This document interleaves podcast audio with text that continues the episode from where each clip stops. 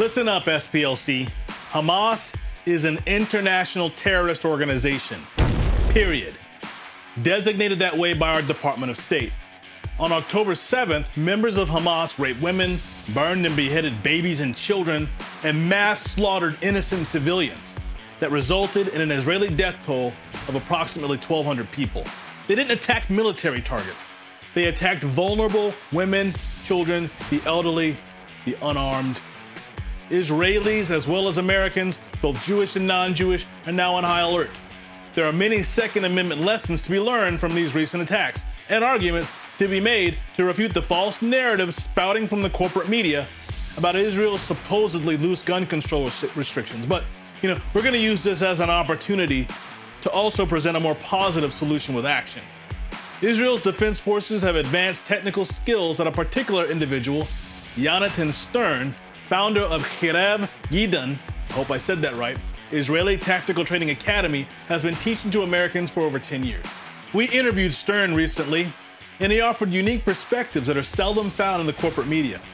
We're going to explore why Israel has such strong defense and tactical units and examine the harm being caused by the lack of gun rights in Israel. And this week's 2A for Today Modern Militiaman Spotlight is on a man who stopped a home invader at the door.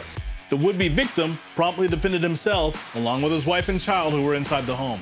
He propelled a few rounds and his hot beverage at the intruder and sent him on the run. Welcome to 2A for Today. My name is Zoe.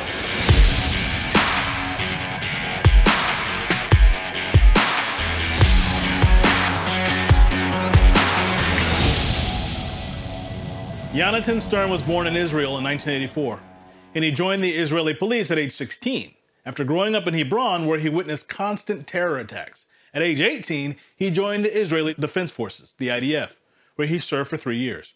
He then attended college, where he studied government and counterterrorism operations before moving to the United States in 2007. Several years later, he founded the Chirev Gidan Israeli Tactical Training Academy, located in Wayne County, Pennsylvania. Chirev Gidan means sword of Gidan, sword of Gideon, excuse me, referring to the military leader, judge, and prophet whose victory over the Midianites is recounted in chapters 6 through 8 of the book of Judges in the Hebrew Bible. Stern brings a unique and remarkable approach to firearms training that draws from his experience as a veteran of the Israeli Defense Forces to help address what he sees as some weak spots in Americans' firearms habits. Though there are many more gun owners in America than Israel, U.S. citizens can learn a lot from the advanced tactical skills unique to the Israeli Defense Forces.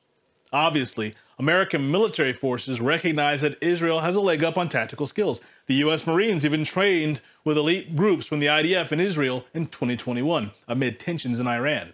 Stern says that for years, the IDF doctrine has also been studied and adopted by law enforcement agencies, other branches of the United States military, as well as military and police forces in many other countries when I was in the, the IDF, I remember in basic training, we had uh, Army Rangers that were training right next to us. You know, we were sharing cigarettes with them and comparing weapons and stuff and chit chatting with them. While there are headlines on Fox News about MMA and NRA trained rabbis teaching self defense to the Jewish people, Stern takes his qualifying process a step further at his Technical Training Academy. Everyone he hires at Chirev Gidan is an IDF combat veteran who is highly skilled in the Israeli combat shooting doctrine. The Israeli military not only has effective combat strategies that other countries can learn from, says Stern, but they also are dedicated to certain safety practices that aren't as customary in countries such as America. Stern explains that the number of accidental or negligent shooting discharges in America is a huge factor that contributes to the stereotype of unstable American gun nuts, which the left wing and anti gun media cite as a reason to implement more gun control. According to the John Hopkins Center for Gun Violence Solutions, accidental gun discharges account for 37% of non fatal gun injuries. One practice that Stern and other gun toting Israelis have learned from the IDF and Israeli police force is not to carry a firearm with a round in the chamber. Stern says that many American or NRA trained shooting instructors put a strong emphasis on accuracy in shooting sports, which is very important, but these instructors neglect another very important aspect involved in training for defensive firearm skills. I never let anyone draw from a loaded chamber, and I, I never let anyone point a firearm at anyone, etc. Et These are things that you have to focus on that unfortunately uh, a lot of the training in America does not emphasize. Why are Israel's tactical skills among the best shooting and fighting skills in the entire world? Israel has been essentially at war nonstop for the past 80 years since its inception, and actually even prior to uh, independence. He went on to explain how even prior to Israel's establishment in 1948 as an independent state, they were fighting Arab terrorists and the British. And then, following Israel's independence, the country has dealt with ongoing warfare with Arab countries and Palestinian terrorists. There have been brief periods where things quieted down a bit, but there's never really been a, a long-term uh, pause in in combat. And so when when you when you're constantly doing something as a nation, as a military, as a security force uh, for that long, you, you kind of get pretty good at it. If you're worried about gun control in America, you wouldn't want to be an Israeli citizen. The Second Amendment is basically non existent there.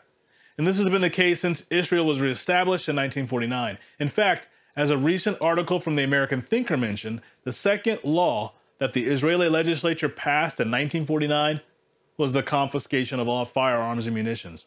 According to BBC News, about 2% of private citizens in Israel own firearms, as compared to 30% of people in the United States. Out of those 2%, those lucky few who do have a firearm license in Israel, it's only good for one pistol.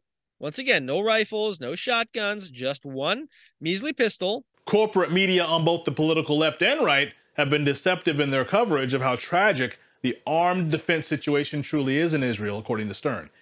Articles such as a recent piece from the Reload entitled Israel Loosens Gun Laws After Unprecedented Terror Attack paint the picture that Israeli is becoming more 2A friendly since the country has been invaded by terrorists. The article discusses Israeli Minister of National Security's plans to broaden gun licensing standards with measures such as replacing in person interviews with phone interviews for gun carry applicants and an increase from 50 to 100 rounds of ammunition that a gun owner is allowed to possess. Whoop de do. That's a that's a huge improvement. You know, you're you're up against you know heavily armed terrorists. You know, 30 of them with AK-47s, and you've got now oh, you have a whole a whole uh, 100 rounds of 380 in your in your little uh, your little you know Glock 42. Do you think they stand a chance if you have your little pistol and your 50 rounds of ammunition, or even 100, versus these guys that have got RPGs and grenades and AKs with hundreds and hundreds of rounds? I mean, to call it an unfair fight is really even a a joke. And um and so again, rifles, which is what's really effective in dealing with situations like this, rifles are totally banned. But the problem is that according to Stern, so few people in Israel are even eligible to apply for a gun permit. A few conditions that could make you eligible for a pistol permit are if where you live is considered a frontline settlement, and if you held a high ranking position in the police or military. And even then, you can apply for a permit and be denied without an explanation of why. I lived in a frontline settlement called Kiryat Arba, which is next to the, the city of Hebron. It's in the, the smack in the middle of the West Bank. We were getting shot at all the time, surrounded by Palestinian terrorists. I applied. I was eligible to apply, but they denied me without giving a reason. You know, that's the problem when you're dealing with a bureaucracy and, and, and you have these uh, these power hungry bureaucrats. They just they don't like to look on your face one day. They just decide, no. Contrary to the narrative being shaped by much of the media, Stern insists that Israel has not rescinded gun control as a result of Hamas terrorist attacks. And in some ways, gun control is getting worse during this time of war and not better. Uh, the left wing media is trying to paint Israel, Jews, and Zionism in a very negative light. They're trying to show uh, Israelis as as violent, you know, oppressors and, and Nazis and fascists and all this and that. And so they're taking this footage of uh, rifles being distributed to members of um, IDF commanded uh, armed response teams, which which are being formed. There've, there've been many for a while, and they're forming more of them and they're taking that footage and, and basically trying to twist it for propaganda purposes to say oh look idf the idf is handing out weapons to these crazy settlers to go and massacre palestinians. Stern says that some right-wing and pro-2a media outlets are just as guilty of deceiving the public with these same images of the idf handing out rifles to military members and twisting it to appear as though the government's arming citizens. And just like many political conservatives in america that they may be in fear of losing gun rights and freedom of speech as a result of their views there are politically motivated disarmaments going on in Israel during a time of war. Stern is responsible for bringing to the attention of 2A for Today as well as Firearms News the story of a security coordinator in a small community on the West Bank who was an IDF combat veteran that was issued an M16 by the IDF to protect the settlement. And then recently, Israel's Shin Bet, which is the equivalent of the FBI, uh, but it's also sort of like a political police, kind of like the mm-hmm.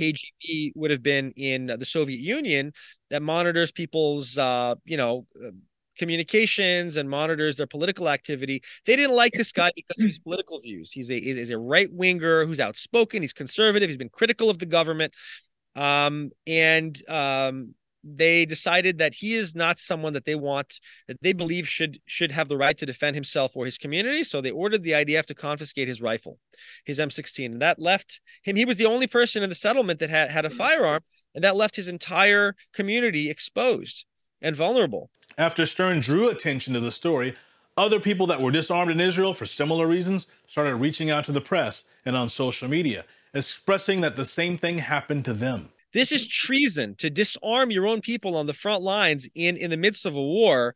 That's that's the, the worst betrayal that you can do. But the good news is that some sort of action is taking place thanks to Stern's exposure of the corrupt political establishment in Israel. A coalition of MKs addressed a letter to the Israel Security Agency demanding previously confiscated rifles be returned to the residents of Judea and Samaria. What needs the Stern belief should be addressed for both current and would be Jewish gun owners in America? He says that just as Hamas in Israel is a foreign enemy to America, these pro Palestinian protesters in America threaten the safety of Jews, and they are a domestic threat. People are saying that this is uh, Germany in 1938. Uh, there are Jews who are afraid to leave their homes uh, Jews have been attacked. Uh, Jews have even been killed. There was a Jew, a Jewish man who was murdered by one of these quote pro-Palestinian protesters at a rally in Los Angeles uh, just over a week ago. Uh, there was a Jewish school in Montreal, Canada, that was hit by gunfire. Uh, there was uh, an attempted ramming attack by a an, an, Arab woman, uh, Muslim woman, against what she believed was a, a Jewish school. There have been multiple instances of graffiti, anti Semitic graffiti, physical assaults against Jews uh, on campuses and off campuses. There are massive, massive rallies uh, on a weekly or even some cases daily basis by violent Hamas supporters. Stern says the clientele of Charev Gidon Israeli Tactical Training Academy is made up of about 90% Jewish people from the tri state area, as well as Christians and other friends of Israel. Charev Gidon also trains in Florida and Arizona, where they see a higher percentage of non Jewish clientele. All these clients are eager to learn effective self defense tactics. We've had a huge a huge increase, you know, maybe a 500% increase in demand from from specifically Jews since October 7th and since since all this violence against Jews and rhetoric against Jews in America and across the world has started. Stern says his clientele makeup also includes law enforcement personnel such as SWAT officers and sheriffs who are eager to gain expertise from IDF veterans. It's intense training, and we, you know, it, it's things that we can train people who aren't necessarily the youngest or the fittest, but you have to be invested in it. You got to be motivated, and you have to have a willingness, you know, uh, to take the time and the effort. And we train these people, and they're going back to their communities, and they're uh, some of them are becoming armed response teams uh, for their communities. And now for our 2A for Today Modern Militiaman Spotlight. A man arrived at his home in California after a trip to the gym. Unbeknownst to him, there were two armed intruders sneaking up behind him. The would be victim, who was a concealed carry holder, sensed the attacker approaching him from behind and he immediately threw his hot beverage at the attacker. Then he quickly pulled out his firearm and started firing shots. He even chased the intruder into the parking lot, most likely because he was fearful about potential harm to not only himself but his wife and child who were inside the home. Firearms training Quick reflexes, good instincts, a loaded weapon, and a hot coffee are a good recipe for surviving an attack. His father and husband is particularly brave because he made sure to secure the area to prevent them from coming right back for revenge. Keep in mind, castle doctrine and duty to retreat are features of the law in most states, so learn the law, get prepared, and govern yourself so that you can live to defend another day and not have to spend any time behind bars to do so. That concludes our program for today. My name is Zoe. Post your comments or questions, and we'll try to address as many as we can as fast as we can in the coming weeks and months. Thank you for watching 2A for Today.